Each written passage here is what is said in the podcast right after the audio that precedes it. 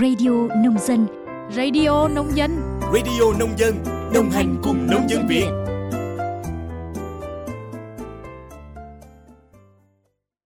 Biên tập viên Minh Quân xin kính chào quý vị và các bạn thính giả của Radio Nông Dân. Quý vị và các bạn đang nghe bản tin nhịp sống nông thôn mới.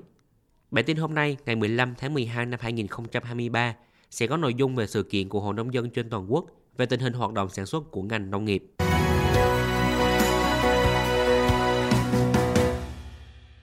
Mở ra bản tin là một số hoạt động của Hội Nông dân trên toàn quốc. Mới đây, Trung ương Hội Nông dân Việt Nam vừa tổ chức họp báo thông tin về Đại hội đại biểu toàn quốc Hội Nông dân Việt Nam lần thứ 8, nhiệm kỳ 2023-2028.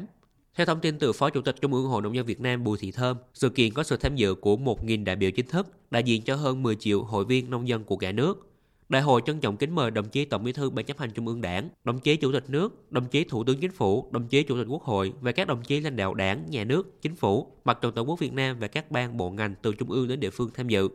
Tại đại hội, các đại biểu sẽ tập trung thảo luận cho ý kiến vào dự thảo các văn kiện quan trọng của đại hội, bao gồm báo cáo chính trị của Ban chấp hành Trung ương Hội Nông dân Việt Nam khóa 7 trình đại hội, dự thảo báo cáo kiểm điểm của Ban chấp hành Trung ương Hội Nông dân khóa 7, dự thảo điều lệ Hội Nông dân Việt Nam bổ sung sửa đổi. Cũng tại đại hội, cùng với việc thảo luận quyết định phương hướng, mục tiêu, nhiệm vụ cho cả nhiệm kỳ, đại hội sẽ bầu Ban chấp hành nhiệm kỳ 2023-2028. Đại hội đại biểu toàn quốc Hội Nông dân Việt Nam lần thứ 8, nhiệm kỳ 2023-2028 có chủ đề đoàn kết, dân chủ, sáng tạo, hợp tác phát triển sẽ diễn ra từ ngày 25 đến ngày 27 tháng 12 tại Hà Nội.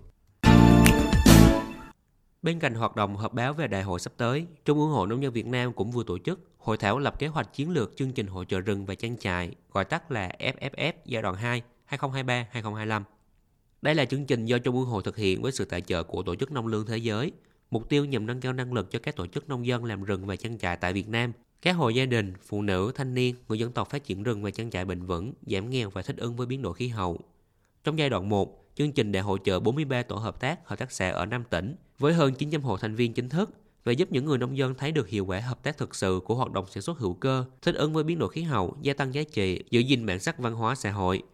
Hội thảo nhằm giới thiệu chương trình FFF2 kéo dài giai đoạn 2023-2025 về kế hoạch mở rộng địa bàn tham gia chương trình, thảo luận kế hoạch thực hiện chương trình và dự án nhỏ, cách tiếp cận hỗ trợ các tổ chức sản xuất rừng và trang trại ứng phó với biến đổi khí hậu dựa vào hệ sinh thái, chia sẻ thông tin về chính sách, các chương trình dự án và khả năng phối hợp giữa FFF2 với các bên liên quan, doanh nghiệp, huy động các nguồn lực tài chính, kỹ thuật để thực hiện các kế hoạch có hiệu quả.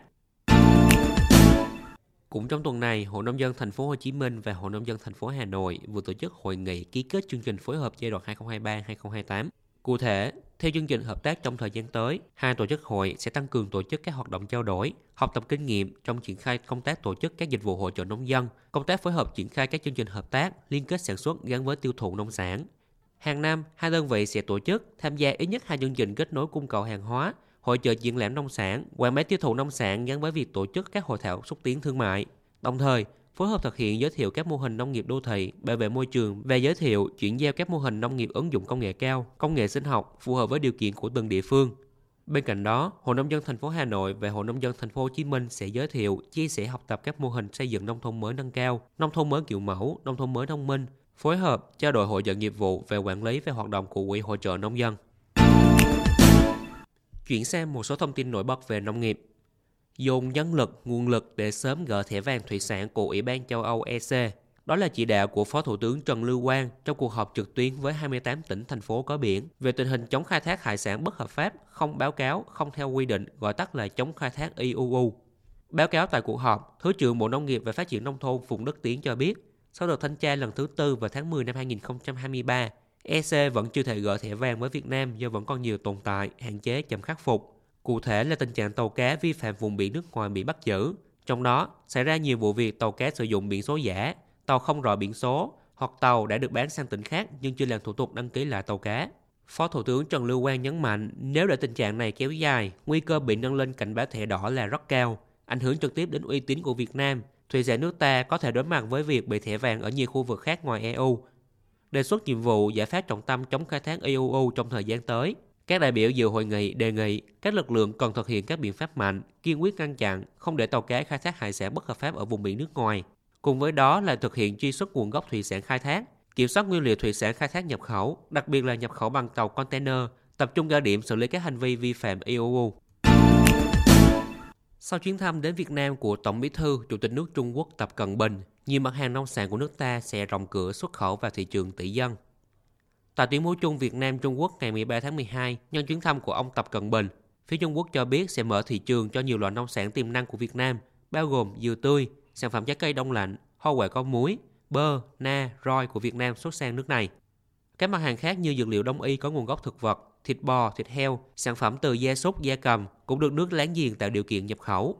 Ngược lại, Việt Nam sẽ tăng cường nhập khẩu cá tầm từ Trung Quốc, trao đổi và thúc đẩy lĩnh vực nghề liên quan phát triển lành mạnh. Trong khuôn khổ chuyến thăm của ông Tập Cận Bình, một nghị định thư giữa hai nước đã được ký kết đưa dưa hấu trở thành loại trái cây tiếp theo được nhập khẩu chính ngạch vào Trung Quốc.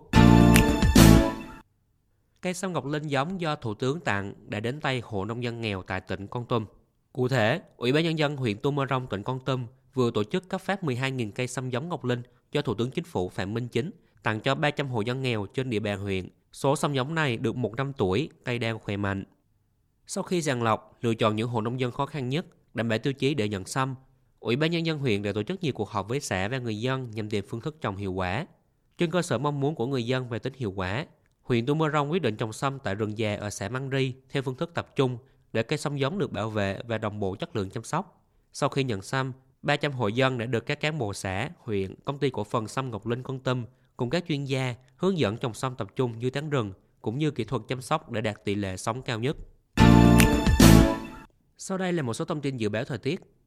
Theo Trung tâm Dự báo Khí tượng Thủy văn Quốc gia, hiện nay ở phía Bắc có một bộ phận không khí lạnh mạnh đang di chuyển xuống phía Nam.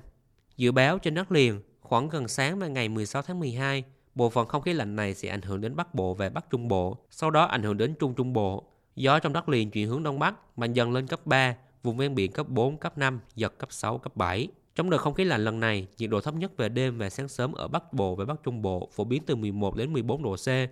Khu vực vùng núi Bắc Bộ phổ biến từ 7 đến 10 độ C, vùng núi cao có nơi dưới 3 độ C. Khu vực từ Quảng Bình đến Thừa Thiên Huế phổ biến từ 15 đến 18 độ C. Trên biển, từ gần sáng ngày 16 tháng 12, ở vịnh Bắc Bộ và khu vực Bắc Biển Đông có gió Đông Bắc mạnh dần lên cấp 7, giật cấp 8, cấp 9. Sóng biển cao từ 4 đến 6 mét, biển động mạnh. Riêng vịnh Bắc Bộ sóng biển cao từ 2 đến 4 mét. Từ chiều tối ngày 16 tháng 12, vùng biển từ Quảng Trị đến Quảng Ngãi và khu vực giữa Biển Đông có gió Đông Bắc mạnh cấp 6, có lúc cấp 7, giật cấp 8, cấp 9 sóng biển cao từ 3 đến 5 mét, biển động mạnh. Từ đêm ngày 16 tháng 12, vùng biển từ Bình Thuận đến Cà Mau về vùng biển phía Tây của khu vực Nam Biển Đông, bao gồm cả vùng biển phía Tây quần đảo Trường Sa, có gió Đông Bắc mạnh cấp 6, giật cấp 7, cấp 8, sóng biển cao từ 3 đến 5 mét, biển động. Cơ quan khí tượng cảnh báo, ngày 16 tháng 12, ở Bắc Bộ trời chuyển rét, từ đêm ngày 16 tháng 12, Bắc Bộ và Bắc Trung Bộ trời rét đậm, vùng núi Bắc Bộ rét hại. Ngày 17 tháng 12, ở khu vực từ Quảng Bình đến Thừa Thiên Huế trời chuyển rét, Vùng núi cao khả năng xảy ra mưa tuyết và băng giá. Cảnh báo hiện tượng rét đậm rét hại này có thể kéo dài sau ngày 20 tháng 12. Thông tin vừa rồi để khép lại bản tin ngày hôm nay. Cảm ơn quý vị và các bạn đã chú ý lắng nghe. Xin kính chào tạm biệt và hẹn gặp lại.